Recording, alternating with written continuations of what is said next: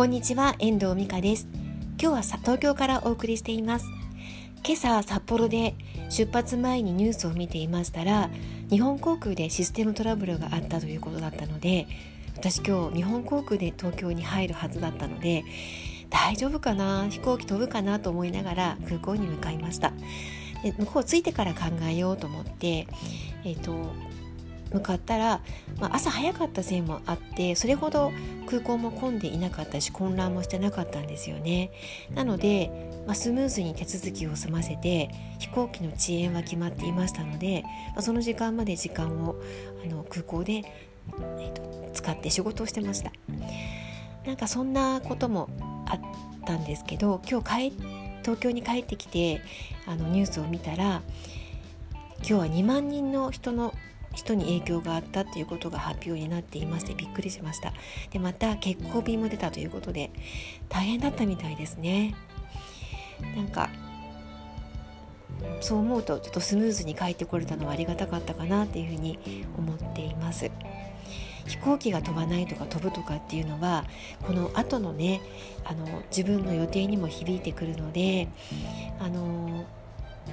すごくその時の対応についてはいつも考えさせられることがあります。特に北海道の場合はね冬飛行機冬雪で飛行機が飛ばないこともあるので、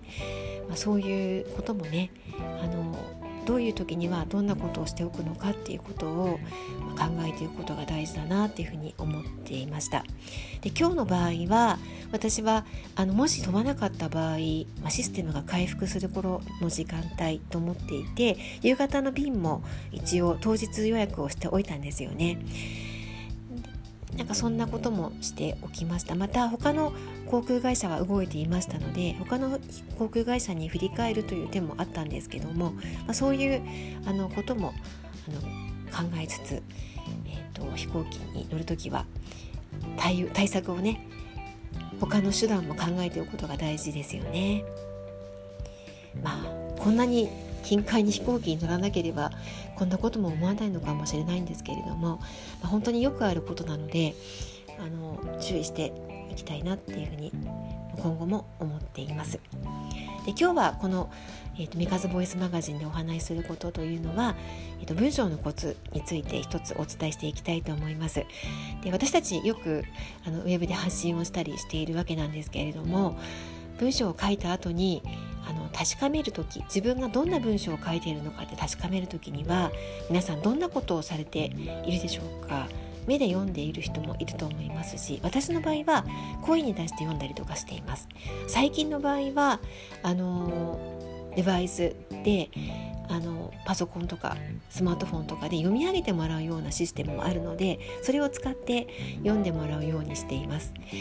特に仕事の仕事で使っている時ライターのとして記事を書いている時とか原稿を書いている時なんかは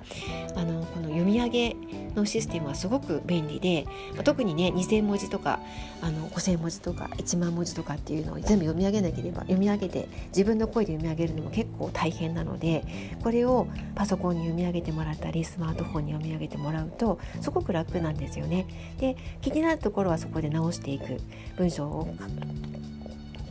修正していくということもできますのですごく便利な機能ですので是非あの皆さんも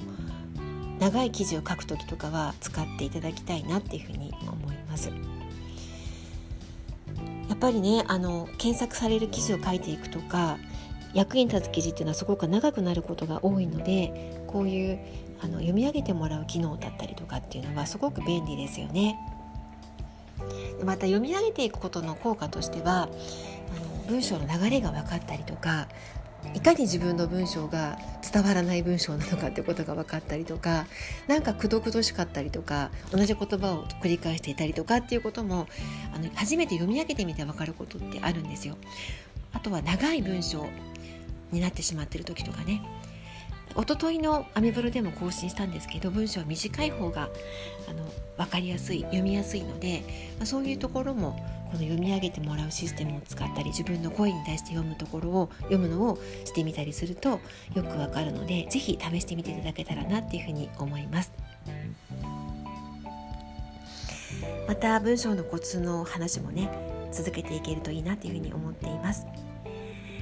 では今日はこの辺りで終わりたいと思います最後までお聴きいただきましてありがとうございました。また聞いてくださいね。ではまた。